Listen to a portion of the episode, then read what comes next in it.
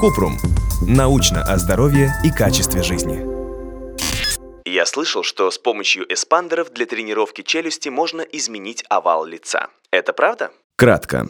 Эспандер для тренировки челюсти может увеличить максимальную силу и выносливость челюсти, но не будет способствовать изменению овала лица и избавлению от второго подбородка. Кроме того, использование устройства несет некоторые риски.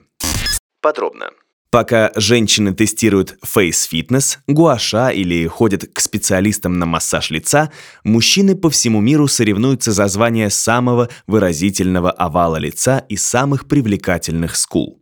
Эспандер для тренировки челюсти позиционирует себя как неинвазивный метод подтяжки лица. Изобретатель оригинального эспандера Jawzrsize Брэндон Харрис считает, что если человек тренирует мышцы тела, то почему бы не проработать и лицо? Эспандер выглядит как резиновый шарик с силиконовыми участками, которые принимают форму зубов владельца. Для тренировки его нужно кусать или же просто грызть с сопротивлением верхними и нижними передними зубами от 20 до 30 минут каждый день. Есть ли доказательства работы?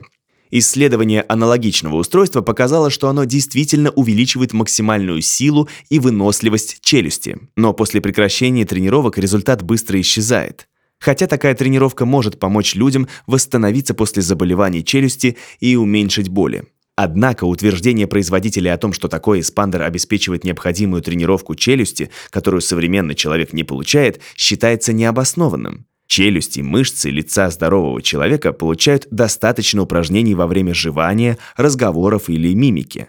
Устройство вряд ли принесет другие преимущества, помимо укрепления челюсти. Жевательные мышцы не могут омолодить или изменить овал лица, поэтому их тренировка не изменит внешний вид человека. Также подобный эспандер не избавит от второго подбородка, поскольку не может способствовать уменьшению жира на лице. Что насчет рисков? Дополнительные активные тренировки челюсти несут с собой некоторые риски. Нарушение височно-нижечелюстного сустава, вывих, головные боли, проблемы с зубами и прикусом. Значит, лучше не покупать? Интересно, что некоторые люди выполняют аналогичные упражнения для челюсти с помощью обыкновенной жевательной резинки. Исследование показало, что она может помочь увеличить силу укуса, а также может быть полезной для тренировки слабой челюсти. Но необходимы дополнительные эксперименты.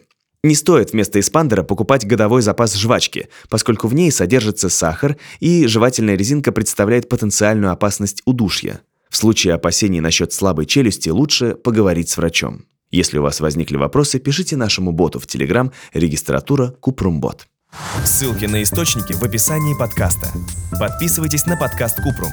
Ставьте звездочки, оставляйте комментарии и заглядывайте на наш сайт kuprum.media. Еще больше проверенной медицины в нашем подкасте «Без шапки». Врачи и ученые, которым мы доверяем, отвечают на самые каверзные вопросы о здоровье.